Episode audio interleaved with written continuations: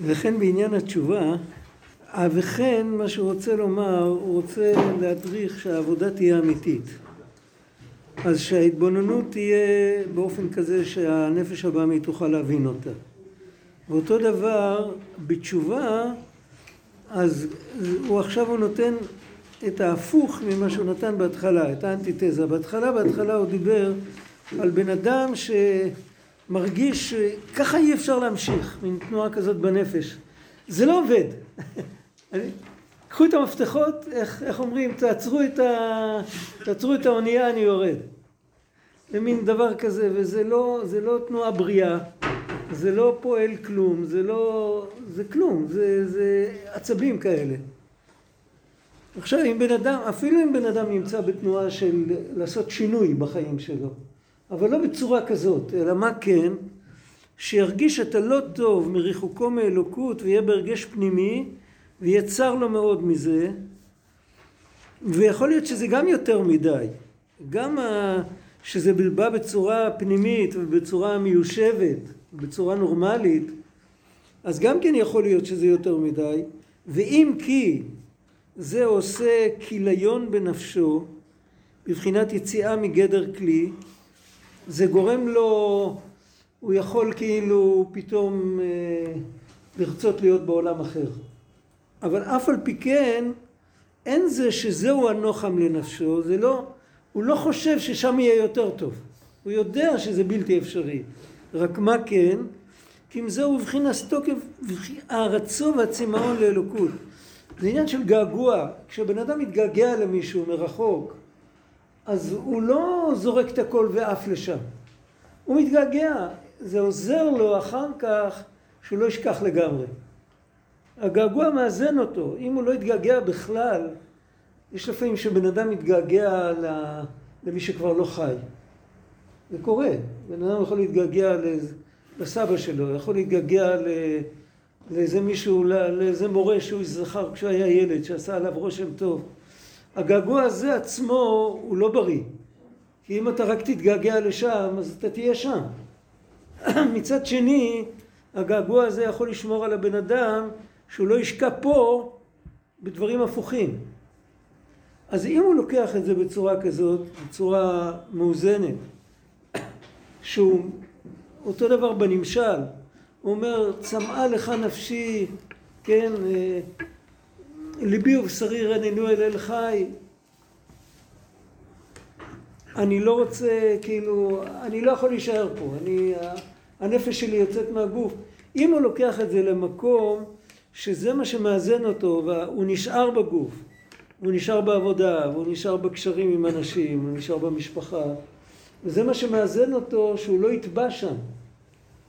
זה כמו חגורת הצלה, אז זה טוב. אבל אם זה באמת, כמו שהוא תיאר קודם, שבן אדם כאילו הוא, הוא, לא, הוא לא זז, הוא לא חי, הוא לא...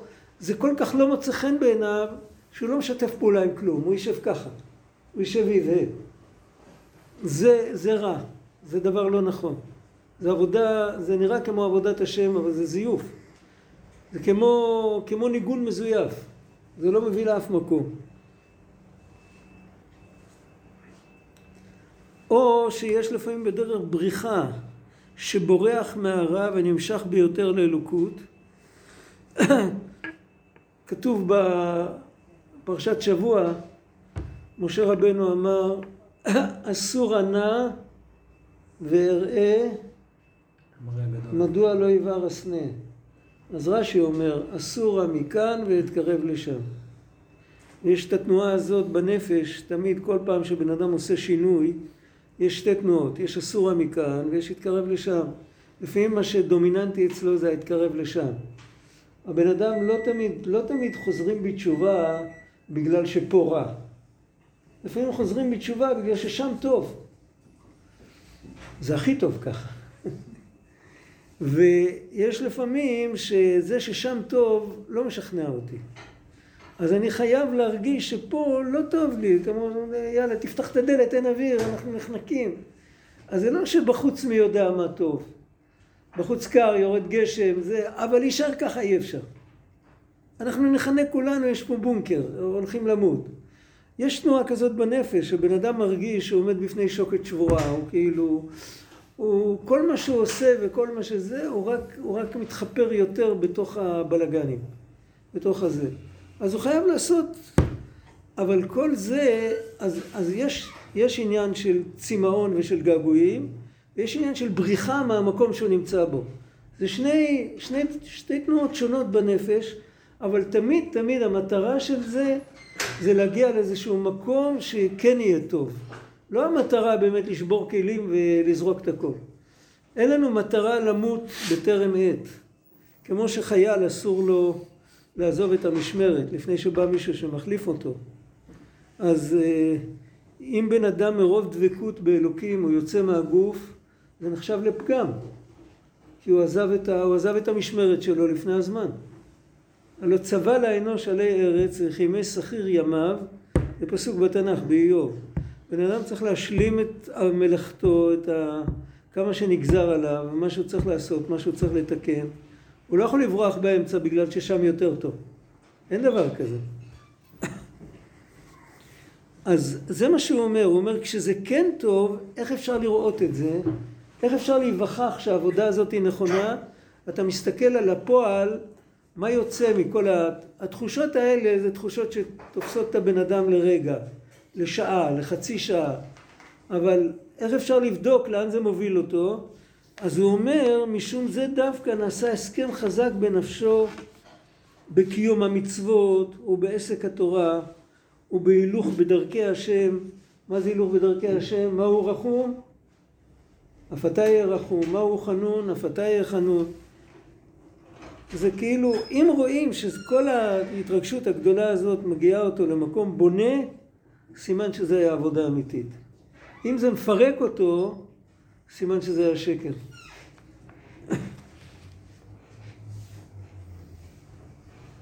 ובזה דווקא ימצא נוחם לנפשו. הוא לא נרגע מההתרגשות הגדולה. הוא יופי, אה, התרגשתי. אם הוא, אם הוא מקבל את הסיפוק שלו מזה שהוא מאוד מאוד התרגש, סימן שהוא בדרך לא טובה, הוא מחפש ריגושים. אז היום הוא מחפש את זה בבית מדרש, מחר יחפש את זה ב-LSD, הוא כל פעם מחפש משהו. הוא מחפש להרגיש, הוא מחפש להרגיש שהוא חי, הוא לא מרגיש מספיק שהוא חי. אבל אם בן אדם רואים שבסוף כל ההתרגשות הגדולה שהיה לו, זה יכול להיות התרגשות של יום כיפור, או של תשעה באב, או של שמחת תורה, זה יכול להיות כל מיני התרגשויות. מכל אחד, מכל הסוגים. אבל אם רואים שבסוף זה מה שבונה אותו, הוא לוקח על עצמו, הוא מתחיל ללמוד, הוא מתחיל לקיים, הוא מתחיל להאיר פנים לכולם, זה סימן שההתרגשות הייתה בונה ואמיתית, והיא לא הייתה סתם אה, עור ופרח. אם יש התרסקות בין ההתרגשות לבנייה, יכול להיות שזה... איזה ציון לתת לו. אם בסוף באה הבנייה, אז, אז זה לא נורא כל כך. אבל אם זה נשאר בהתרסקות, אז כנראה שההתרגשות לא הייתה, לא הייתה עם הדרכה נכונה. זה יותר מדי. עכשיו עוד דבר, אם כבר שאלת, לא צריך לחפש להתרגש. אפילו כשזה המצווה, יש מהמגיד, המגיד ממזריץ', אני חושב שזה מודפס אפילו, שהוא אמר מה המצווה, מה החלות, הגדר של ואהבת את השם אלוקיך. מה, מה אני צריך לעשות? כלומר, מה שאני צריך לעשות זה לחשוב מחשבות כאלה שיביאו אותי לאהוב. מה שיקרה בסוף זה לא חלק ממה שאני צריך לעשות. זה יקרה. זה כמו, אתה תבנה סוכה ותתיישב שם, ותאכל ותישן בסוכה. את המקיפים העליונים אתה לא צריך להמשיך. הם יגיעו, ואם הם לא יגיעו בגלל שחטאת ופגמת, אז הם יגיעו שנה הבאה, אבל זה לא העסק שלך.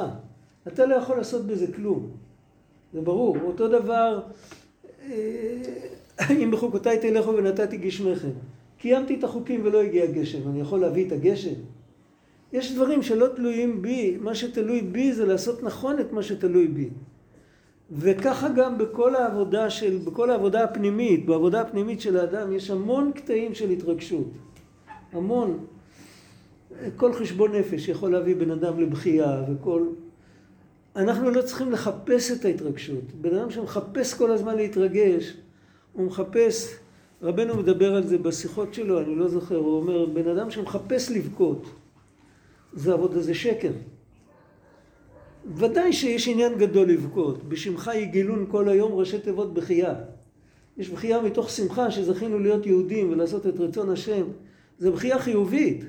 אבל מי שמחפש לבכות, הוא מחפש אה, כאילו להתפרק. בסדר, אז אל, אל תקרא לזה עבודת השם. ואם זה עולה פתאום? אם זה עולה פתאום זה מצוין, זה מצוין. זה, זה בדיוק מה שאני אומר. יש דברים שאם הם באים, סימן שהם אמיתיים. ואם אני מחפש אותם, אני רודף אחריהם, אז אפילו אם זה יגיע, מי יודע אם זה אמיתי.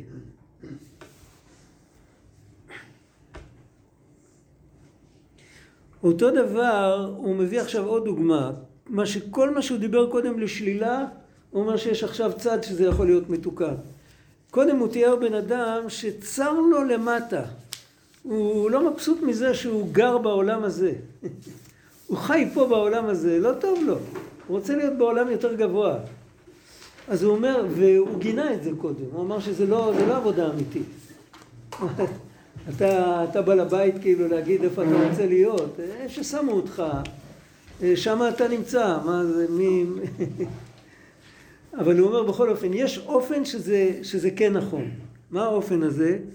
וכן, זה בתוך, בתוך סוגריים הוא כותב את זה, וכן, במה שצר לו למטה, אז גם יכול להיות אופן שהוא בריא, שהוא נכון. שיש אופן כזה בתשובה, כמו שנתבהר במקום אחר, בעניין בצר להם. איפה כתוב בצר להם? וירא בצר להם בשומעו את רינתם. אז שם לא כתוב שהוא שמע את הצעקות שלהם, או שהוא שמע את התשובה שלהם, הוא רק ראה את הצ... שצר להם, וירא בצר להם. וזה מעורר למעלה רחמים. הוא מעורר רחמים על עצמו. אז שכל מגמתו וחפצו הוא להרחיב מקומו למטה דווקא. כשצר לי, אני יכול להגיב בשתי צורות הפוכות. אני יכול להרחיב את המקום למטה, ואני יכול להסתלק ולעלות למעלה. זה שתי תגובות על אותו... אם בן אדם מזה שצר לו, צר לו בענייניו הרוחניים, צר לו מזה, הוא מתחיל לעשות, רגע, היום כשאמרתי ברך עלינו, התכוונתי או לא התכוונתי? אפילו לא זוכר.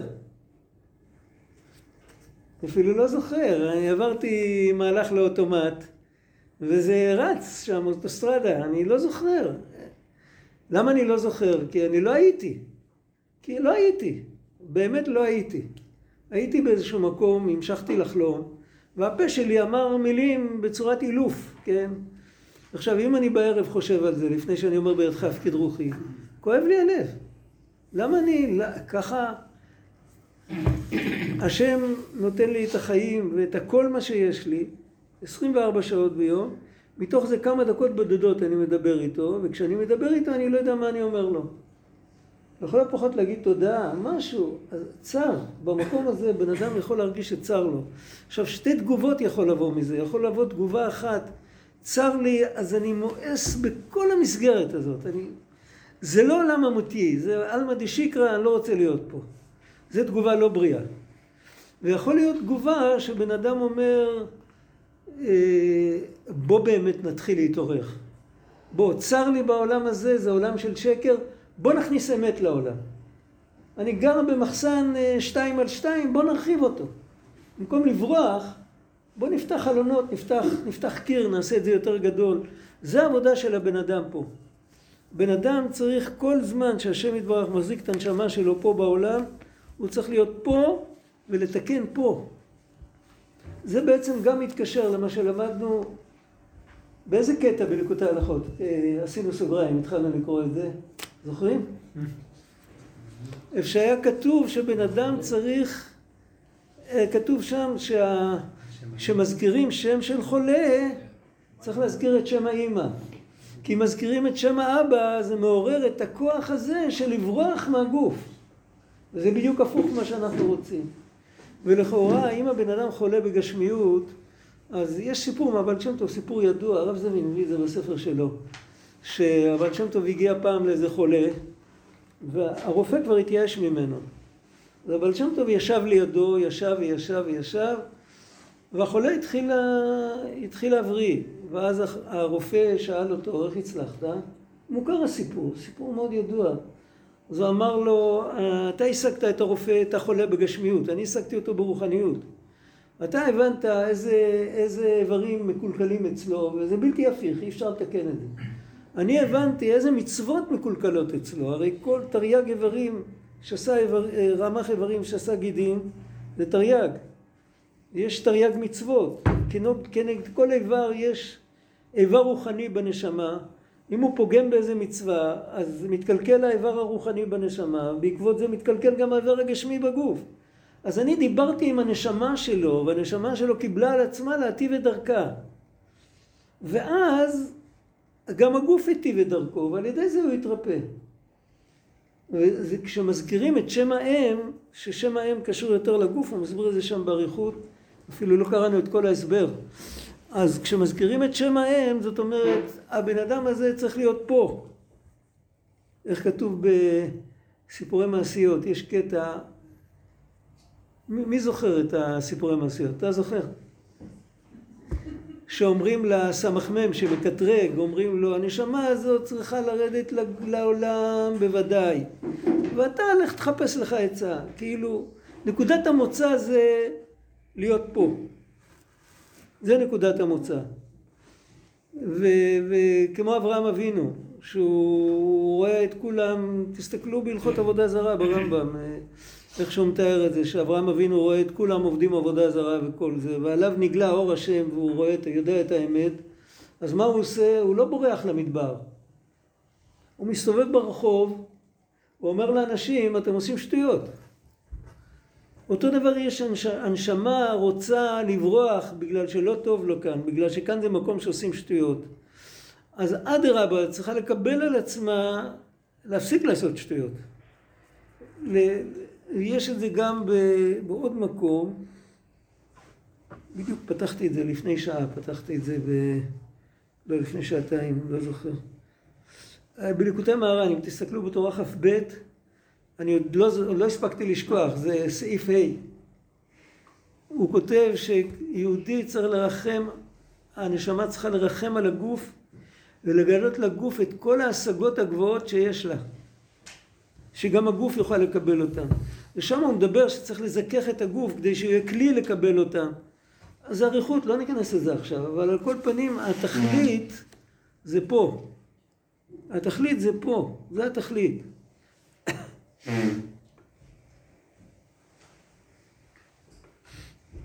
להרחיב מקומו למטה. ועל זה הוא מביא פסוק, וכמו הרחיבי מקומו הלך, בהמשכת אור אינסוף למטה על ידי עסק התורה. ובזה ירחב לו המקום וימצא עונג לנפשו בזה. היה יהודי, אה, זה זה היה בערך באותה תקופה, בערך באותה תקופה, אולי קצת יותר מאוחר. היה שם בחור בישיבה, אצל הרבה שאמר את המאמר הזה, שהוא היה מתפלל מאוד מאוד בהרבה שעות, והוא היה תמיד בגעגועים וכיסופים, וממש פחדו עליו, שהוא... אז הוא אשתו יסגי, ממש, שהוא לא ילך, שהוא לא יצא מהגוף. והמנהל של הישיבה היה הבן של הרבה. הרבי קרא לבחור הזה ואמר לו, תשמע, עיקר העבודה שלך זה לשבת וללמוד. את כל התיקונים שאתה צריך לעשות, את כל ההמשכות, את כל העניינים, עיקר העבודה שלך. עד סוף ימיו הוא התפלל, כשהוא היה כבר זקן, זקן, זקן, הוא הצליח לעבור את סטלין ואת היטלר, וזה היה נס בפני עצמו. והוא היה כבר ממש זקן, הוא ישב בבית, כבר לא יכול ללכת. הנכד שלו פעם הכניס מכשיר הקלטה מתחת לשולחן כשהוא לא ידע, ושומעים איך שהוא מתפלל. זה ממש, זה ספר מוסר חי לשמוע איך שהיהודי הזה מתפלל. עם מסירות נפש, כמו אברך צעיר, ממש, ככה... רואים בן אדם שלגמרי שומעים, בן אדם שלגמרי לגמרי שקוע בתוך העניין, בלי ויתורים, בלי כלום. עכשיו מתפללים. אבל זה כבר היה אחרי שהוא כבר הפסיק להתפלל. כי אמרו לו שעיקר העבודה שלו זה התורה. לפני זה בכלל, איך אומרים, לא היה אפשר לעמוד לידו. אז צריך לדעת צריך לדעת את הגבולות. יש אנשים שצריך להגיד להם בדיוק להפך. שעיקר העניין שלהם זה להתפלל, אישה קשת רוח אנוכי ואשפוך את נפשי לפני השם. וכל אחד צריך להגיע למקום שבסוף כל החלקים שלו יעבדו את השם. שהוא מקום שהוא כולו אטום וסתום, אז צריך לבטש את הסתימה הזאת. ואם הוא מקום שכולו מואר והוא לא יכול להחזיק מעמד בתוך, ה, בתוך הגוף, אז הוא צריך אה, לשים את עצמו על אש קטנה, כמו שאומרים, לא להישאר עם כל הרתיחה הזאת. וזה, זה, זה צריך בקיאות גדולה בזה. לא... אצל בעלי תשובה הרבה פעמים שוברים את הכלים, כאילו. יוצאים מכל... אה, זה לא בריא. זה לא בריא לבן אדם, זה לא בריא לעצמו, לא בגשמיות, לא ברוחניות, לא למשפחה, לא לילדים. זה לא טוב. זה...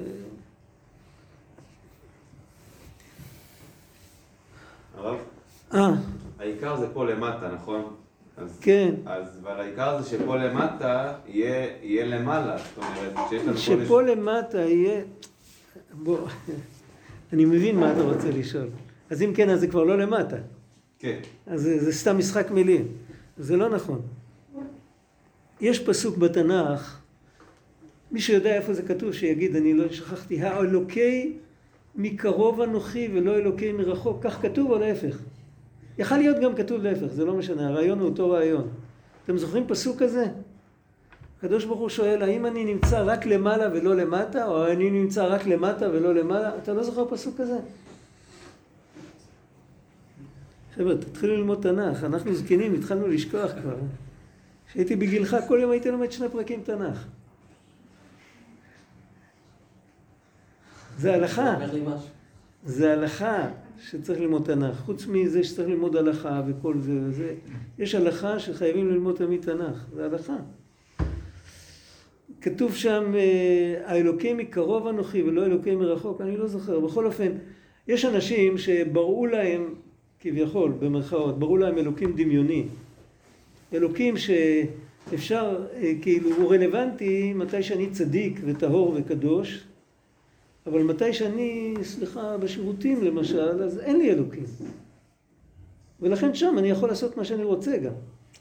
אתה מבין? זה הולך, זה הולך לכל הכיוונים. הנקודה זה מלכותו בכל משלה. זה הנקודה. כשחז"ל הסבירו את האחד של שמע ישראל, אז הם אמרו שבע רקיעים וארץ. זה נותן את השמונה, את החטא, ודלת רוחות העולם כולל את המצפון שמשם תיפתח הרעה, זה לא משנה. דלת רוחות העולם זה המרומז בדלת. והכל, יש קרן חי שולט על כולם, בכל מקום ונמצא בכל מקום, ובעצם עומד מאחורי כל התופעות. אז אם בן אדם משיג את זה, אז הוא מגלה את האלוקות למטה כשהיא נשארת למטה. היא לא נשארת למטה על רמה של גזל וגניבה וניאוף ודברים כאלה. או עבודת אלילים. אבל היא נשארת למטה על רמה שזה מלובש בגשמיות, ויש שם חוקי טבע, ויש שם הסתרה גדולה.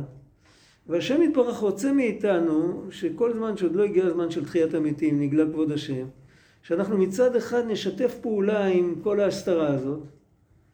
אנחנו בתוך הצגה ענקית, הצגה זה כוכי ועוצם ידי עשה לי את החיל הזה. שנהיה שחקנים בהצגה ושנכריז על הבמה של ההצגה הזאת שלא כוחי עשה לי את החיל ולא עוצם ידי. זה נקרא להרחיב את המקום למטה. לא שהלמטה יהפוך להיות לגמרי למעלה, שיהיה למטה נקי. אז שוב, זה לא באמת uh, למטה, זה כזה... זה, זה, זה לא הלמטה של, של מה שהרחוב קורא למטה, אבל זה הלמטה מה שהתורה קוראת למטה. תחשוב שמלך בא לבקר אה, באיזה מרכז, אה, כמו שאומרים, אה, משהו של הממלכה שהוא מאוד חשוב למדינה שלו, הוא בא לבקר שם. אז יש מקום, זה חדר שמארחים אורחים. אז את החדר הזה מקשטים ושמים לו כורסה שם וכל זה. יש שם מקומות שזה משרדים ו... ויכול להיות מעבדות ויכול להיות אה, אה, חדר עם החרטות או עם, עם כל מיני דברים כאלה. המלך הולך לכל מקום. אם יתחילו לקשט את החדר של המחרטות, הוא יצחק עליהם. בחדר הזה צריך להיות תנאים נוחים לעבודה. הוא צריך להיות מבוברר, הוא צריך להיות עם הרבה אור, הוא צריך להיות עם, עם, עם כל החומרים שאנשים יקבלו כדי להפעיל את המכונות שלא יישחקו, כן, אה, וכל זה, זה ברור. אבל, אבל לא צריך להיות שם תמונות על הקיר ולא צריך להיות הגרטל פרקים, הגרטל פרחים או הציץ בפינה, זה לא רלוונטי שם, זה לא חשוב, זה לא נוגע. זאת אומרת, זה צריך להיות נקי ומסודר ופעיל ויעיל ולא מעבר לזה, להפך, אם יהיה שם דברים יותר מדי, אז זה יגרום שלא יעשו שם מה שצריך. וככה, בצורה כזאת אפשר להבין את זה, הקדוש ברוך הוא ברא כל עולם עם החוקים שלו, וכל עולם צריך לעשות לפי החוקים שלו את העבודה שלו. רק צריך לעשות את זה נקי לשם המלך, לא לרמות, לא לגנוב חומר, כן? זה ברור. אז זה למטה, אבל זה לא למטה של גנגסטרים, זה למטה של יחסית לחדרי האירוח, יחסית ל... וככה זה נכון. ברגע שמשנים את זה, אם בן אדם רוצה להתחיל, זה, זה סיפור של כאילו הוא עובד את עצמו, הוא לא עובד את השם. זה ברור.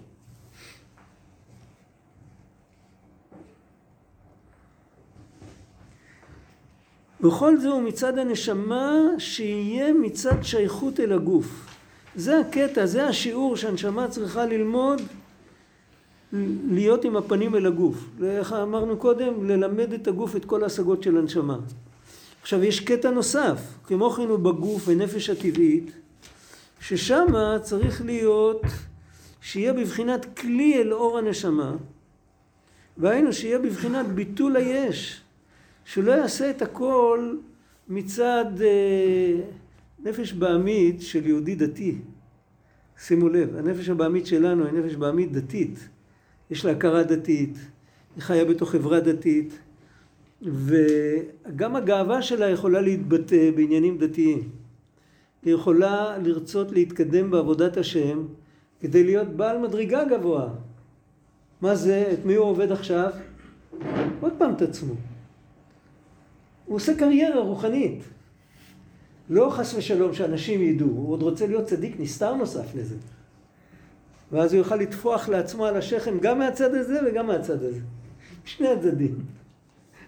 הוא יהיה כולה טוב, אבל הוא חושב על עצמו.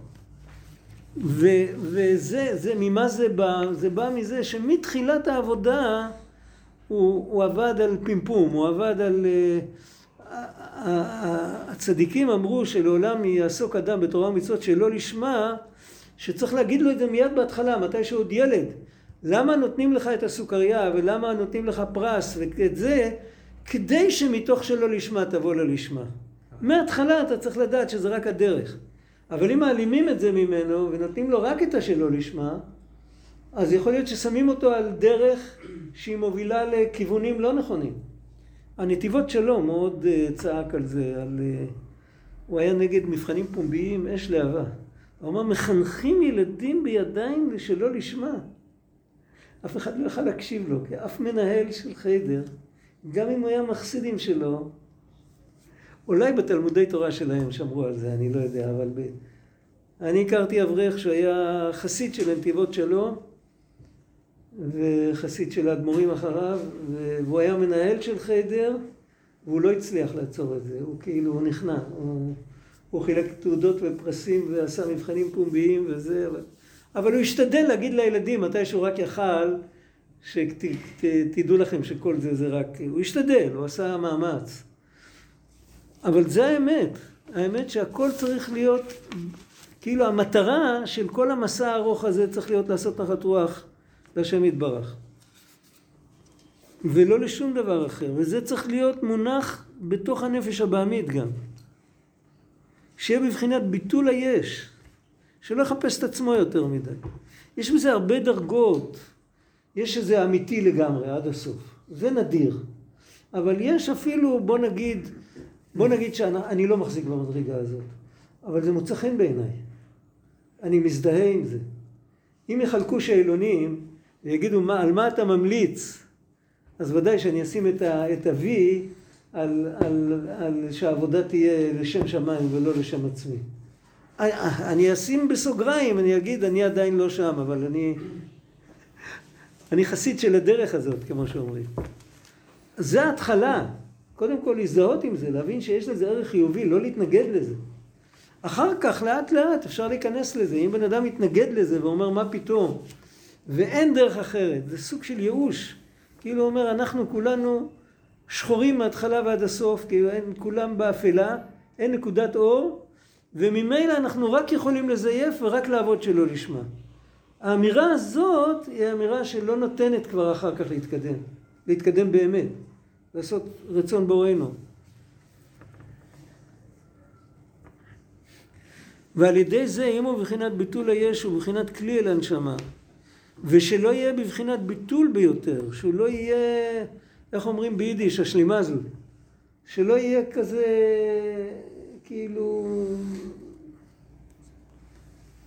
לא יודע, בצבא היום אומרים אל תהיו פדלאות. מכירים את המילה הזאת? זה מין מילה כזאת של כאילו, אל תזרוק את עצמך כמו זקן בן מאה. אל תהיה כאילו עבר ובטל מן העולם. אה. רציתי לשאול. כשאתה אומר הלשמה, הלשמה זה כמו הגעגוע, שאתה לא יכול כאילו לרצות אותו? הלשמה והגעגוע, זה, הלשמה והגעגוע הם יכולים להיות קרובים, אבל הם לא חייבים להיות קרובים. זה לא חייב להיות דווקא געגוע, זה משהו רגשי. לא, אני אומר, אני אומר שאני, שאני, שאני רוצה לעשות דברים לשמה, לא, לא, לא לעצמי. אני רוצה לעשות את זה לשם שמיים, זה מה שאני לא צריך לכוון את עצמו, אני עושה את זה לשם שמיים, אני עושה את זה לשם שמיים, אלא אני צריך לעשות, זה, רוצה, צריך לעשות דברים אה, לעצמי, כן. כמו ילד, ואז כשאני אעשה דברים אה, לעצמי, כאשר אני מכוון לזה, שאני רוצה בוא, בוא זה יגיע. בוא, חכה, ולא... חכה, חכה. אתה צודק מה שאתה אומר, אבל חכה רגע. בוא נדבר על יהודי שמניח תפילין בבוקר. למה? אם תשאל אותו למה, מה הוא יגיד לך? לא, לא, אני שואל אותו. למה? למה הוא מניח תפילין? למה הוא מניח תפילין בבוקר? למה? באמת למה? לפעמים אתה, אתה עושה ככה שבחוץ קר... אני חושב. אני חושב שדרך התפילין אני יכול אה, להתחבר לקדוש ברוך הוא. זו דרך. אוקיי, אבל יש עוד נקודה. יש נקודה נוספת. השם אמר לי להניח תפילין. ודאי שדרך כל פעם שאני שומע בקולו אני מתחבר אליו. אבל מה צריך להיות בראש מתי ש... הנה, מה, מה, מה תקנו לנו חז"ל לא בברכה? נמצא, אבל השם לא נמצא, אני נמצא. בברכה. בברכה, מה תקנו חז"ל לומר? אשר אישה מצווה, אשר מה? וציוונו מה? להניח. להניח תפילין. אז, ועל זה אנחנו מברכים בשם ומלכות, זה לא ברכה לבטלה. זאת אומרת שעיקר הכוונה צריכה להיות לבצע את מה שהשם אמר. זה עיקר הלשמה. כל היתר, זה אם זה בא מסביב לנקודה הזאת, בגלל הנקודה הזאת אני מתקרב להשם. אם אין לי את הנקודה הזאת, אז אני יכול לחשוב אלף פעם שזה יחבר אותי להשם, זה לא יחבר אותי לכלום. אתה מבין אותי? הנקודה הזאת זה המרכז של העיגול. תחשוב על גלגל שמתגלגל אבל אין לו ציר מרכזי. כמו שילדים מגלגלים טיירים ברחוב. אז הוא הולך ככה. אני בא לבית כנסת, אני בא להתפלל להשם. עזוב תפילה, אני שאלתי אותך על מצווה, בכוונה שאלתי אותך על מצווה. עזוב את התפילה עכשיו בצד, תפילה זה סיפור אחר. אני שואל אותך על מצווה, על מעשים, מעשה שאתה עושה. אתה בונה סוכה לפני סוכות. אתה מדליק נאות חנוכה. סדר רבנן, לא משנה. אתה אוכל מצה בליל הסדר. זה מצה ראשון, מצוות הסדר אורייתא. למה? הציר המרכזי זה אלוקים אמר, אני מקיים. אין דבר יותר גבוה ויותר נעלה מזה. שאתה עומד מול הקדוש ברוך הוא ואתה אומר, מה שאתה רוצה, זה מה שאני רוצה. עשה רצונו כרצונך. עשה רצונך כרצונו, סליחה. זה הדבר המרכזי. מסביב לזה אתה יכול לבנות את הכל. אם אתה מוציא את הנקודה הזאת, אין לזה בסיס. עכשיו, כשאתה מדבר עם ילד בן 12, זה לא מדבר אליו. אז אתה מתחיל לדבר על כל הדברים מסביב, יכול להיות שמסביב יש המון דברים יפים. אבל אתה צריך להגיד לו, תדע לך שזה המסביב. בסדר, יודע, זה בסדר. אז אז זה מה שאני עושה, בסדר, אז זה בין שתי... אוקיי. בסדר, אין בעיה. אז על זאת... וכשזה יגיע, אל תחסום את זה. לא, כשתגיע, זה ברור. זהו, זה- זה נמצא כזה גלוי. בסדר. זהו, אוקיי, בסדר. אוקיי.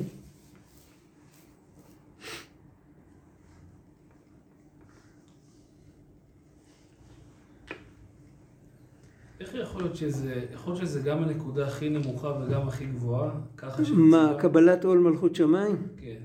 איך זה...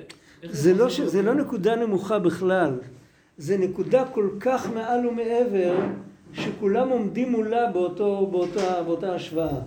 זה כמו שתגיד, יש לך ילד, ולילד יש מוח, יש לו עיניים, יש לו ציפורניים של רגליים. אז אם אתה מסתכל על הפונקציה של כל איבר, כל אחד יש לו את התפקיד שלו. עדיף לאבד ציפורן מאשר לאבד מוח. אבל אם ישאלו אותך, מה יותר בן שלך? אף אחד לא יותר בן שלי. הציפורניים בן שלי, המוח בן שלי, כולם אותו דבר. כי הנקודה הזאת, אם זה בן שלך או לא בן שלך, היא נקודה שהיא כל כך מעבר לכל ההיררכיה הזאת של מעלה ומטה, של חשוב יותר וחשוב פחות, שלגבי הנקודה הזאת כולם בהשוואה. ואותו דבר בכלל ישראל, בנים אתם להשם אלוקיכם, ראשיכם, שבטיכם, חוטבתך ושואב ממך, כנ"ל, בדיוק אותו דבר. ואותו דבר בעשיית המצוות, ודאי שאפשר לעשות מצוות כמו הארי הקדוש. אפשר לעשות מצוות כמו, לא יודע, כמו, ה... כמו היהודי שהיה מוכר נפט כשהייתי ילד קטן. היה עובר עם סוס מצלצל והיה מוכר נפט. היה עוד אחד מוכר קרח. הם גם היו יהודים שהתפללו, כולם התפללו אז. אז אה, בסדר, אפשר להתפלל ככה, אפשר, אפשר לקיים מצוות ככה, אפשר לקיים מצוות ככה, אפשר... אבל הנקודה הזאת שכולם עומדים מול השם, בנקודה הזאת כולם שווים. אז לכן מצד אחד היא יותר גבוהה מהכל, מצד שני היא יכולה לנגוע גם בהכי נמוך. כי את ההתרגשות ואת ה, את ההתלהבות של הצדיקים, העגלון שם לא יכול לתפוס. אבל את הנקודה הזאת שהשם אמר אז עושים, את זה כולם תופסים אותו דבר. זה הנקודה של בנים אתם להשם אלוקיכם, וזה קיים אצל כולם, וזה המרכז. אם לא מתארגנים מסביב לזה, אז זה כמו מישהו שמנסה לצייר עיגול בלי שפיץ של מחוגה באמצע, אז יוצא לו לא ישר. זה, זה, לא, זה לא נכון. אולי יש מקום יותר פנימי. אה? אולי יש מקום יותר פנימי, אני לא יודע אם זה פנימי. אולי, אולי, אני- אומר אולי ואני אולי גם אגיד. יש לך נשמה גבוהה, זה מה שאני, אני- על זה אני יכול לחתום. אבל רק צריך להיזהר עם השאלה הזאת, שזה לא, אתה יודע, החכם בסיפורי מעשיות, הוא כל פעם חיפש להחליף עבודה, אולי יש מקום יותר טוב. אוקיי. בסוף הוא מצא את עצמו בבוץ. ביידיש היו אומרים, איך נכנס תולעת לחזרת או לצנון? דברים חריפים, תולעים אוהבים תפוחים, מגסים. אז היה פעם מישהו שאמר, זה סיפור עם כזה. התולעת הזאת הייתה בהתחלה בתפוח. אחר כך היא אמרה שזה לא מספיק, אולי יש מקום יותר מתוק. אז היא עברה, נכנסה לאגס. אחר כך חיפשה מקום יותר מתוק, היא נכנסה לפרי יותר מתוק. לדובדבן, לתמר, כל פעם היא חיפשה. היא הייתה כבר במקום הכי מתוק. אולי יש מקום יותר מתוק, אז היא נכנסה לחזרת לבדוק, ואז משם היא לא יכולה לצאת יותר. זה הסיפור. בסדר. אני לא אמרתי כלום. בסדר, זה כמו מצרים, להיכנס כן, למצרים נכון, ולצאת נכון, ממצרים, נכון. אתה יוצר רכוש גדול. אז, זהו, אה, זה בדיוק הנקודה, תשמע, זה בדיוק הנקודה, לצאת ממצרים יצאו ברכוש גדול כי השם אמר לצאת ממצרים. הנקודה שלפני מתן תורה ואחרי מתן תורה זה בדיוק הנקודה הזאת. מה שבן אדם עושה לפני מתן תורה זה יכול לעלות ולעלות ולעלות ויכול גם לרדת ולרדת. כשהשם נתן לנו את התורה, אז הפרמטר שלנו זה לשמוע בקולו מה שהוא אומר לנו לעשות עכשיו. יותר מזה לא יכול להיות יותר טוב מלשמוע בקולו מה שהוא רוצה שנעשה עכשיו. מה השם רוצה עכשיו? החפץ חיים היה אומר, ואתה ישראל, מה השם אלוקיך שואל ממך, הוא אמר, כתוב ואתה, עכשיו. מה הוא רוצה עכשיו? מה הוא רוצה שתעשה עכשיו? עכשיו הוא רוצה שתעשה את הדבר הקטן הזה. אז עכשיו, עכשיו אני בטח לא צריך לחפש משהו יותר טוב. אבל אם אני בכלל לא קשור למה שהוא רוצה, אז אני בכלל לא, אני לא שם. השאלה מה הוא באמת רוצה. השאלה מה הוא באמת רוצה. מה שהוא מדבר כאן, הוא מדבר על בן אדם שהוא עדיין לא רוצה. בן אדם שכבר רוצה, לא צריך לקרוא את זה לא, בספר. מה השם רוצה? מה השם באמת רוצה? נכון, נכון, שאלה. נכון. וגם הבן אדם עוד לא רוצה. הבן אדם לא יודע מה השם רוצה ממנו, והוא לא יודע אם הוא רוצה רק לעשות את רצון השם. הוא לא יודע, הוא לא יודע שום דבר. אז לדעת מה השם רוצה מאיתנו, על זה צריך להקשיב לחכמים ולצדיקים, לחז"ל, לספרים הקדושים. שם כתוב מה השם רוצה מאיתנו. יש לפעמים כל מיני מקרים יוצאים מן הכלל וזה, אז, אז כל אחד צריך למצוא לעצמו איזה מורה דרך, איזה אה, בן אדם שסומך רק על עצמו, אז השוחד יעוור, אז איפה שיותר נוח, אתה יודע, איך אמר פעם ילד אצלנו, בחיים זה כמו באופניים. אם קל לך, סימן שאתה בירידה. זה, זה עניין אחד. עכשיו, אבל אני גם צריך לרצות. זה ש... אני כבר יודע מה השם רוצה. אבל איך אני יודע שאני רוצה רק לעשות את מה שהוא? אז על זה צריך הרבה להתפלל, שנזכה... יש תפילה, הוא מביא את זה, הרב... אה, נו, הרב של המתוק מדבש, נו, איך קראו לו?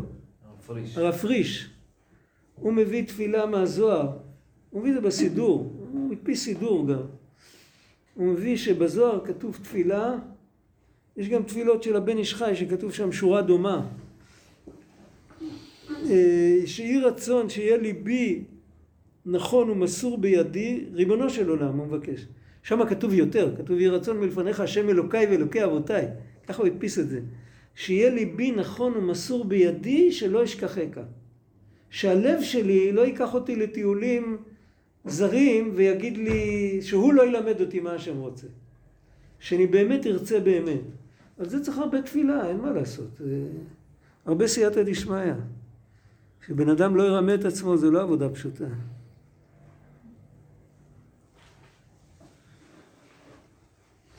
עכשיו הוא אומר, זה ביטול אחד, זה הביטול שיהיה, שלא יהיה בבחינת ביטול ביותר, עוד פעם, שלא יהיה פדלאה, שלא יהיה לגמרי כלום, שאז אינו בבחינת כלי הוא כאילו אינו. יש לפעמים שבן אדם מדברים איתו על ביטול על ביטול, בסוף הוא נהיה כל כך עין ואפס שאין בכלל עם מי לדבר יותר. הוא כבר לא, הוא לא פעיל יותר. והיינו כאשר הביטול של הגוף לא יהיה מצד עצמו, היינו שזה, שזהו שהגוף הוא כטבעו העצמי כנ"ל, כי מה שהנשמה פועל בו הביטול. אם הביטול של הגוף הוא מצד עצמו, אז uh, החפץ חיים אמר פעם, זה לא, הוא לא כתב את זה, הוא אמר את זה לאחד מהתלמידים שלו. הוא אמר פעם שאסור לזלזל בבן אדם עם מידות רעות. הוא נתן דוגמה, אחד מהתלמידים שלו פעם כתב והדפיס את זה, אבל החפץ חיים לא כתב את זה. הוא כתב דוגמה על בן אדם, מה היה מדובר שם? היה מדובר על אה, אנשים שלא עובדים, והיה עבודה, והם לא עבדו, הם היו פשוט עצלנים, והקהילה החליטה לא לתת להם צדקה. החפץ חיים שמע את זה, אז הוא אמר לאנשים שנוגעים בדבר, הם היו קשורים אליו איכשהו, הוא אמר להם, תדעו לכם, שאם נגזר על בן אדם שלא יהיה לו פרנסה, ושהוא יצטרך להיות מקבל מאחרים, ככה קראו לזה, מקבל. אז, אה, אז הקדוש ברוך הוא מכניס לו בנפש תכונה של עופרת. כאילו הרגיש תימהון מבלאי, הוא, הוא ממלא אותו עם עופרת שהוא יהיה כל כך כבד תנועה, כבד תנועה מבחינה נפשית, לא שהוא יכול להיות בן אדם בן עשרים, שיהיה כל כך קשה לו לזוז שהוא לא יוכל, לא יוכל לצאת לעבודה, הוא לא יוכל לעשות עם עצמו כלום, ואז, וזה לא אשמתו, נגזר עליו, יכול להיות שצריך לתקן משהו מגלגול קודם, נגזר עליו שיהיה מקבץ נדבות. ואז ליהודי כזה צריך לעזור, ואנחנו לא יודעים חשבונות של מעלה. עכשיו, ודאי שהחפץ חיים אמר את זה לגבאי צדקה, הוא לא אמר את זה ליהודי הזה שלא עובד. ואנחנו לא נגיד את זה לעצמנו, בשום פנים ואופן. אפילו אם מילאו אותנו עם עופרת, עופרת לא צריך 1,200 מעלות בשביל להבשיל. עם 300-400 מעלות אפשר להעמיס עופרת.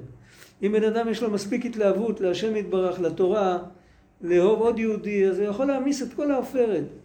אבל קודם כל שלראות שהטבע של גוף בריא זה להיות פעיל, להיות נוכח, כן?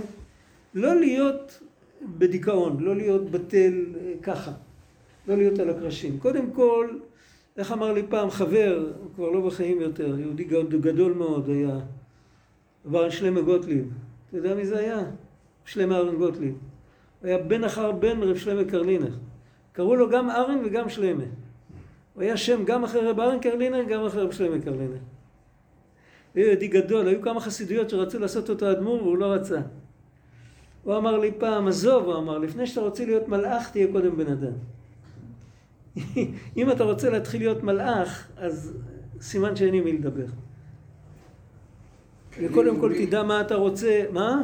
נוסח בתפילה של קרלין, הנוסח בתפילה של קרלין, תפילת התפילה זה לעולם אדם, לפני הברכות השחר. הנוסח הוא שלעולם... לעולם אדם, יראה שם... כן. זה התחילת הסידור שלהם. לעולם יהיה אדם. כן. אחרי זה הם אומרים ברכות. אחרי זה הכל, כן. הם, הם אומרים שם שקודם כל, אה, קודם כל תהיה בן אדם. יפה. קודם כל תהיה בן אדם. לאוי לא יהיה אודום, היו אומרים אי ביק זה היה מנש. אי ביק זה לעולם, ואי ביק זה, ביק זה אה, תיש. תיש שכמותך, תהפוך להיות בן אדם קודם. אבל התיש הוא לכל הפחות חיה שמחה שרוקדת. אבל לפעמים בן אדם הוא כמו היפופוטם, לא כמו תיש. השם ישמור. וממש, ואז אצא ואתנער כפעם בפעם, אין, אין ברירה, בן אדם צריך לעורר את עצמו, וקודם כל להיות. ואם בן אדם כזה, הם ידברו איתו יותר מדי על ביטול, אז רק עושים לו נזק. אסור לדבר איתו על דברים כאלה. אחר כך, אחרי שהוא יבוא, יחזור לעצמו, להפך, אתה צריך לתת לו משהו שהוא ישמח עם זה, כן? תן לו לעשות משהו, להראות שהוא שווה משהו, שהוא מצליח. אחרי זה הוא צריך לדעת שאת כל זה הוא צריך לגייס לשירות של הקדוש ברוך הוא, לעבוד את השם עם זה. אבל לא להיות סתם ככה. ובתחילה, זה צריך להיות מה שהנשמה פועל בו. עכשיו מה שהנשמה פועלת, שזה כבר הביטול הטוב, יש בזה שתי דרגות. בתחילה הוא מצד הגוף, שהוא בבחינת כלי. שאחרי שכבר יש לו את כל הכוחות שלו, שהוא, שהוא ידע שהוא סך הכל כלי, הוא לא המרכז של החיים. הגוף הוא לא המרכז של החיים. היינו שאינו בבחינת יש ביותר בבחינת הגסות, אפילו בבחינת ביטול היש. לכל בן אדם יש אה, מחסן כלים, אני לא יודע, לא יודע איך זה נראה היום, היום בכלל אנשים לא עושים את הכל עם האצבעות על איזה מסך, אין לי השגה בזה. אבל פעם היה לכל בן אדם, היה מחסן כלים. היה מחסן כלים והיה גם חפצי נוי, אה, מי שהחזיק חפצי נוי, מי שהיה לו מספיק כסף. היה לו איזה ארון בחדר, איפה שהוא הכניס אורחים, אז גם את המילה סלון לא ידעו. וגם אני לא יודע מאיפה זה נפל עלינו, המילה הזאת. אז אה, בחדר הגדול של הבית, החדר היפה, איך שהחזיקו את כל הדברים הנעים, החזיקו כמה חפצי נוי. תחשבו שבן אדם יוציא מהמחסן את המפתח צינורות ואת הפלייר פטנט ואת כל, ה, כל הזה, או את הרתכת בכלל. הוא יוציא וישים על השולחן בחדר הכי יפה של הבית. זה לא, זה כלי עבודה, זה נכון, הם מביאים לך פרנסה, הכל טוב ויפה. אבל זה לא עיקר החיים. לא, אתה לא חי בשבילהם, הם קיימים בשבילך. אתה לא, אין, אין מה להתפאר בהם. היחס לכסף היום הוא יחס כזה, כאילו, במה אתה בוחר תמיד? מה שיביא לך יותר כסף. אתה לא בוחר במה שבאמת יותר טוב, רק מה שיביא יותר כסף. הרבה פעמים בן אדם משכיר דירה בעיר עיר גדולה של חכמים ושל סופרים, והולך לשכור דירה בעיר של עם הרקע, וברווח הזה יהיה לו עוד כמה גרושים. הוא לא, לא הולך לקרב את העם הרקע, הוא הולך אה, להתקלקל שם. אבל מה, זה פה עולה יותר יקר, פה עולה יותר זול, אז uh, הוא מרוויח כסף. מי אומר שאתה חי בשביל הכסף? הכסף בשבילך, לא אתה חי בשביל הכסף. ואם אני לוקח את התפילין שלי ואני שם אותם בארון, אני אומר, הנה. כאילו, בסדר. לא משנה, אבל בנמשל, עזוב. עזוב, עזוב. בנמשל, ברוך השם, כל אחד מאיתנו יש לו שני משרתים, השם יעזור שהם לא יאכזבו אותנו אף פעם, לא יאכזבו אותנו אף פעם. יש יד ימין ויד שמאל, ועוד שני משרתים שמוליכים אותנו. כל אחד יש רכב, שני רגליים, יש לכל אחד שני ידיים. וברוך השם, אבל צריך לזכור שזה הכלים, שזה לא הנקודה של החיים. אנחנו זזים עם הידיים כדי שנוכל לחיות ולעבוד את השם. אנחנו זזים עם הרגליים כדי שנוכל לחיות ולעבוד את השם. אנחנו לא עובדים את השם כדי שנוכל לזוז עם הידיים והרגליים. לא צריך להפוך את העיקר לטפל ואת הטפל לעיקר. זה הדרגה הראשונה של הביטול הבריא של הנפש הבעמית. ואחר כך הנשמה פועל בו הביטול יותר, קודם כל שלא יהיה בבחינת הגסות, שיהיה בבחינת ביטול היש, אחר כך הנשמה פועל בו הביטול ועושה אותו לכלי ביותר. הנפש הבעמית, אם היא תחזור לשורש, היא תהיה מלאך קדוש. השורש של הנפש הבעמית זה המלאכים, למדנו על זה. ובכללות הוא הביטול בנשמה ובגוף, שלא יהיו כמו טבעם העצמי. הגוף, הטבע שלו זה להגיד כוחי ועוצם ידי, אם הוא גוף בריא, אם, הוא לא, אם אין לו בעיות פסיכולוגיות. אז, אז הוא צריך לבטל את הטבע שלו ולהגיד אני עבד השם. והנשמה, הטבע שלה זה לעלות ולהתקלל בשורש. ואז היא צריכה לרדת אל הגוף ולהגיד אני עבד השם ואני אני הולך עכשיו לקדש את הגוף, לא לברוח. הן בנשמה שלא יהיה בבחינת עין ביותר ובבחינת הפשטה מן הגוף. וכן בעבודתו לא יהיה לעצמו, שעל ידי זה נעשה בחינת עין יותר. הוא עובד רק את השם, הוא עובד השם בנשמתו בלבד. אבל הוא לא רוצה לגלות לגוף את ההשגות. והוא בהגוף שלא יהיה בבחינת יש ביותר, רק יהיה בבחינת כלי. וכן כאשר הגוף ונפש הטבעית הוא בבחינת הביטול ביותר בכללות, אם הוא בכלל, כאן הוא כבר מדבר על ביטול לא נכון, באופן כללי הוא באופן של יותר מדי ביטול, והוא בעצם לא בבחינת כלי, ולהיותו בבחינת הטוב הרי הוא בבחינת ביטול ביותר. וגם זהו שעומד על עצם טבעו. והביטול שבגוף הוא מצד עצמו לא בדרך עבודה, והוא עומד על טבעו, שאינו בבחינת כלי בעצם. אז כאן הוא לא יוצא ידי חובה, הוא לא עבד. זה כאילו בא לו מעצמו. תחשבו על בן אדם שבמקום ללכת לטרוח, לעבוד קשה, להרוויח כסף, לקנות תפילין לילד שלו, פתאום צמח לו לילד על היד, בנס צמח לו תפילין על היד. זה הכוונה של השם יתברך. זה צריך, אנחנו נבראנו, איך כתוב שם? אני נבראתי לשמש את קוני. יש לי את הטבע הבסיסי שלי, קודם כל צריך לראות שאני אעבוד עם הטבע שלי ולא לא להישפך על הקרשים, לא להיות, לא להיות חולה, לא להיות חולה נפש. אבל אחרי שאנחנו בריאים ואנחנו, יש לנו את הטבע הבריא שלנו, כל, כל צד באישיות שלנו, גם הצד האלוקי וגם הצד היותר פשוט, הצד הטבעי, הבעמי, כל אחד צריך לעשות עבודה של לשדרג את עצמו, להגיע למקום שהוא יעשה את מה שהשם רוצה ולא את מה שהוא רוצה. דרך אותם כלים שיש לו, לא, ש, לא שמצד הגוף הוא מפסיק לאכול ולישון, אבל הוא הולך לישון כדי שיהיה לו כוח לעבוד את השם, הוא הולך לאכול כדי שיהיה לו כוח לעבוד את השם. והוא הולך ללמוד ולהתפלל, הצד, הצד הגבוה, יצר טוב, הנפש האלוקית. אז הוא הולך לעבוד את השם, הוא הולך ללמוד לא בגלל שהוא מתענג על זה, לא בגלל שזה מעין עולם הבא, אלא בגלל שזה מה שהשם רוצה, שנשמה תהיה בתוך גוף, להאיר את הגוף ולהעיר את הגוף. את שניהם, את שני העניינים האלה. זו המטרה שצריכה להיות לו. השם יעזור שנזכה, ו... מה, איפה אנחנו עם השעון? אל תעשה לי ככה. חמש דקות. חמש דקות. טוב. קיצור, והכוונה בירידת הנשמה למטה הוא לזכך נפשו, מדבר על נפש הבעמית, וגופו, הן בעבודה דתורה, התורה מתשת את הכוח של הסטרא אחרא כתוב, של הקליפות. להגביר הנפש האלוקית ולהתיש הנפש הבעמית. להתיש הנפש הבעמית כאן זה לא להפוך אותה לחולה נפש, זה להוריד ממנו את הקליפות, את הגאווה. ותורה לשמה הוא שכר עבודתה. תורה לשמה כאן הוא לא מדבר באנטיתזה של שלא לשמה, שלא תתבלבלו. כאן הוא מדבר תורה לשמה, מה שכתוב שדוד היה מחבר תורה על הקדוש ברוך הוא. זאת אומרת תורה לשם התורה, להמשיך אלוקות בתורה. זו מדרגה מאוד עליונה, מאוד גבוהה, שלאו כל מוחה סבילדה, ועל זה, זה כבר בחינת קבלת שכר.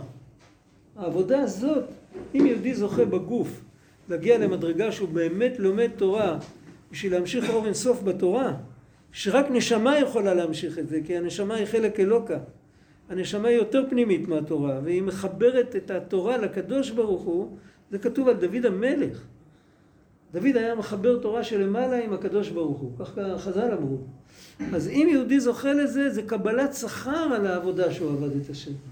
יש לפעמים בחינה של קבלת שכר גם בגוף, אבל לא זה העבודה. מה הכוונה לחבר את התורה לקדוש ברוך הוא?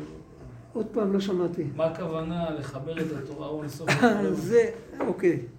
תעזוב, לא בשש דקות. תזכיר לי, תרשום. מי עשה את זאת פעם קודמת? היה חצי שיעור הלך על זה. מי זה היה? הוא לא פה עכשיו. הוא לא פה. נכון, הוא לא פה? אה? זה אתה עשית פעם? לא, לא אתה. טוב, זה, אם רוצים באמת להסביר את זה, זה... האמת שאי אפשר להסביר את זה. זה האמת. אבל משהו לקרב ככה, שנוכל לרמות את עצמנו שהבנו משהו, זה... לפעמים צריך, אני לא, לא תמיד. ובעסק המצוות צריך להיות הכוונה לקשר הנפש הבעמית באלוקות. הרי מצוות מקיימים עם הנפש הבעמית ועם הגוף.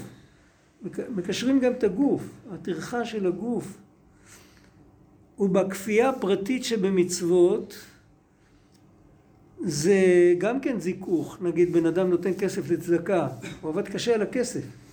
עכשיו הוא נותן את זה למישהו אחר, זה התקפיה, זה לא פשוט. אז זה מזכך את הנפש הבעמית. ומצוותיי זהו שכר עבודתה. אז אפשר ללכת ביחד. יש מצוות השם ומצוותיי. זה שתי עבודות. אפשר לתת מראה מקום אה, בסידור של בעל התניא. יש מאמר בשער הציצית. תחילת הסידור, לא בקריאת שמע.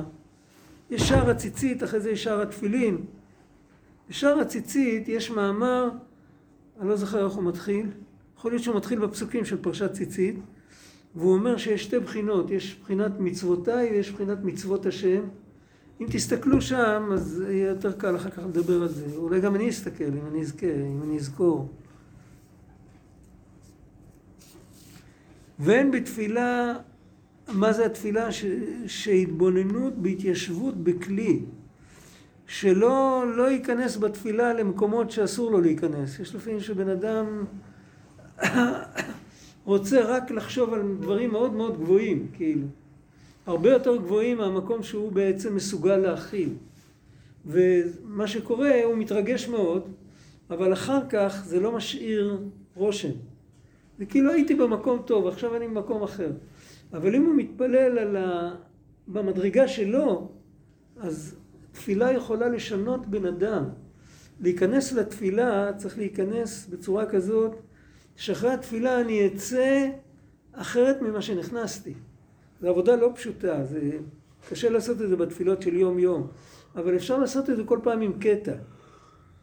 אם עושים את זה כל פעם עם קטע, זה כתוב לקל גומר עליי. אנחנו עושים מה שאנחנו יכולים, הקדוש ברוך הוא ישלים לנו את מה שאפשר. ובהרגש פנימי, לא, לא להתפעל ככה מהאטמוספירה, מהאווירה, מה... ובעניינים השייכים לנפש הבעמית ובלבושי השגה. אקח דוגמה פשוטה, דוגמה ממש פשוטה. אה, מה הפירוש אשר בדברו מעריב, לא, גולל אור מפני חושך וחושך מפני אור. אשר בדברו מעריב ערבים. מה זה? אז יש כאלה שמתחילים ללמוד חסידות, קבלה וזה, אז מה הם, אה, הם, הם חושבים על זה שהשמש שקע עכשיו, את מי זה מעניין? גולל אור מפני חושך זה שהיה אור אינסוף ממלא את כל המציאות, והקדוש ברוך הוא סילק את האור שלו ועשה את הצמצום הראשון. זה הפשט של גולל אור מפני חושך. מה זה חושך מפני אור? אחר כך הקדוש ברוך הוא הזיז את החושך, המשיך את אור הקו, מאור הקו נבראו כל העולמות. זה פירוש, גולל אור, זה פירוש, גולל חושך מפני אור. יפה מאוד. אבל זה, זה פירוש שמתאים לאנשים קדושים, שאצלהם זה הפשט, באופן ספונטני. זה מאיר להם, אז ככה הם צריכים להתפלל. לך מותר ללמוד את זה, אבל לא להתפלל ככה.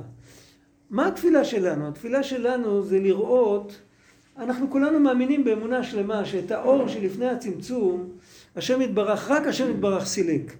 אף אחד אחר לא יכול לעשות את זה, בזה אין לנו בעיה. אבל כשאנחנו מסתכלים על השמש ששוקעת, אז לימדו אותנו בבית ספר שזה איזה חוק אסטרונומי כזה, שזה רוטינה שחוזרת על עצמה אה, שס"ה פעמים בשנה. מה, מה שייך להכיל על זה שם שמיים? זה איזה נס. אם יבוא יהושע ויעצור את השמש בגבעון, אז נגיד ברוך שעשה לי נס במקום הזה. אבל מה זה כל יום? באו חז"ל, משכו לנו באוזן, אמרו, הרזה חיין אינגלה, תקשיב טוב. אתה רואה את השמש שוקעת. זה לא חוק אסטרונומי ולא נעליים, זה רצון השם נטו. כך אומר הרמב"ן בבראשית. כל מה שאתה רואה בטבע זה ניסים סדרתיים. רק בגלל שזה סדרתי, אתה חושב...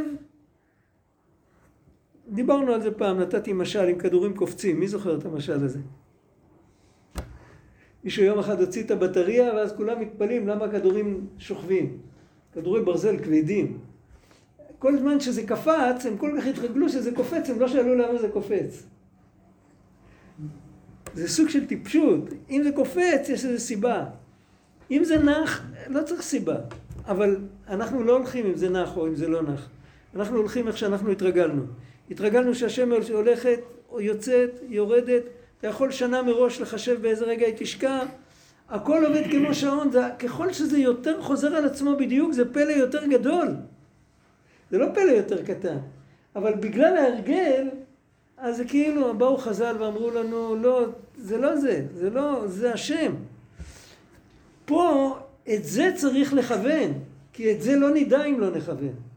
את זה שאת האור שלפני הצמצום הקדוש ברוך הוא אה, סילק, זה אנחנו יודעים גם בלי לכוון. זה כל מי שלמד את ההתחלה של העץ חיים יודע את זה, מי שלא למד ילמד אי פעם. והוא יבין את זה. זה אין בזה שום חידוש. יש חידוש בזה שאם אתה עוזב את זה, זה נופל ולא טס לתקרה, להגיד שזה כוח אלוקי, זה חידוש. את זה צריך, ואם... את, את זה הנפש הבאמית צריכה להפנים. הכסף, שהמן שיפול לך מן השמיים, שזה מהשמיים, זה לא חידוש. אבל הכסף שאתה מקבל בגלל העיסוק שאתה עוסק, שזה בא מן השמיים, זה החידוש.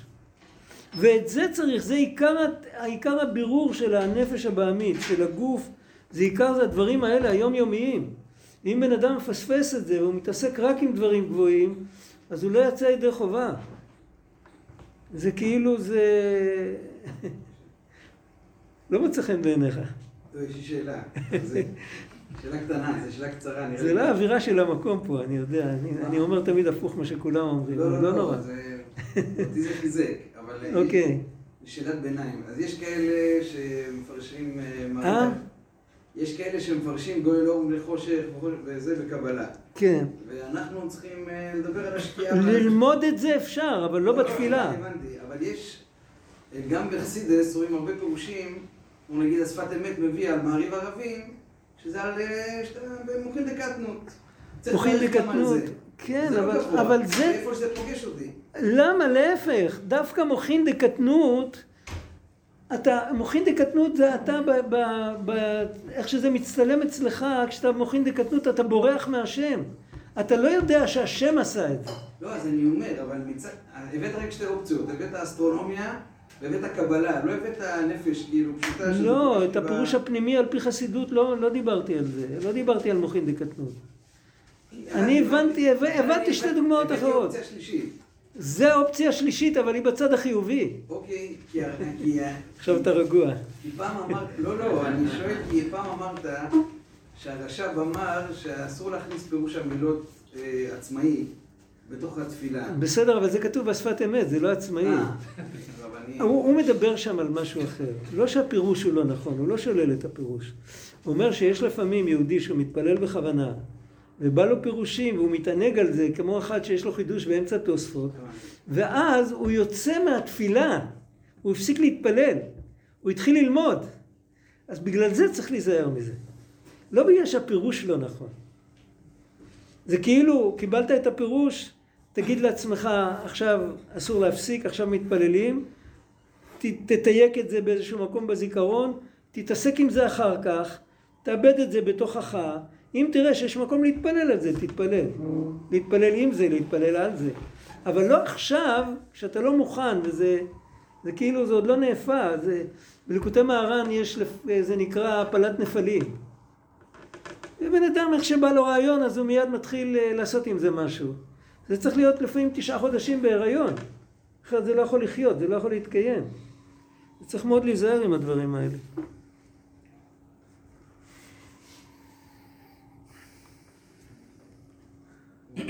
וגם זהו שעומד על עצם טבעו שאינו בבחינת כלי בעצם.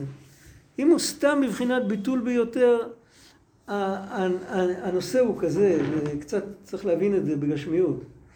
כשאתה לוקח בקעת עץ, אז קודם כל אתה עושה חקיקה מבחוץ, שתוכל לשים את זה כמו שעושים חרס על האובניים, אז יש סוג של, היום כבר לא עובדים עם עץ, הכל מפלסטיק. אבל כשעבדו עם עץ, היה כמו שיש מחרטות ופרייזרים למתכת, היה את אותו דבר לעץ, רק כמובן זה לא עבד על חשמל, זה עבד על גלגלי שיניים ועל, מי שזוכר את המכונות תפירה הישנות, שעם הרגל ככה היו עושים. אז היה כאלה, היה מחרטות גם של מתכת היו כאלה. זה משהו נפלא. ו... והיום מחרטות של עץ, כדי להכניס את זה לתוך המלחציים של העץ, לתוך, הרי איך, איך עובד מחרטה? פה תפוס האובייקט ופה מגיע מכאן הסכין וזה מסתובב וזה חורט בו. אבל צריך לתפוס את זה, אי אפשר לתפוס את זה אם הוא לא סימטרי. אז קודם כל צריך לשים אותו על איזה שפיץ של משהו, משהו מסתובב ומגיע סכין כמו מחדד של עיפרון והסכין הזה נוגע בו ו... והוא כל פעם, כל פעם הוא מוריד את הפינות שבולטות, הוא כל הזמן מתקרב עד שבסוף נהיה לך עיגול סימטרי מבחוץ. זה נקרא חקיקה מבחוץ. אחר כך אתה לוקח את הדבר הזה, אתה יכול כבר להכניס אותו לתוך המלחציים ואז אתה יכול לחקוק מבפנים. הנפש, כך כתוב בחסידות, הנפש זה בדיוק אותו דבר. קודם כל יהודי צריך להתרגל כפשוטו, לא לחשוב הרבה שאלות, קבלת עול מלכות שמיים, אה, לא יודע, קיצור שולחן ערוך, כאילו ילקוט יוסף, בן איש חי, לא, משהו, משהו מעשי שבן אדם הולך איתו, הוא מקבל על עצמו שהוא הוא לומד, הוא לומד לעצמו כל יום כמה דקות ומשהו, כל דבר חדש שהוא, שהוא מוצא, הוא מקיים. בלי, בלי הרבה פילוסופיות. כמה שאפשר.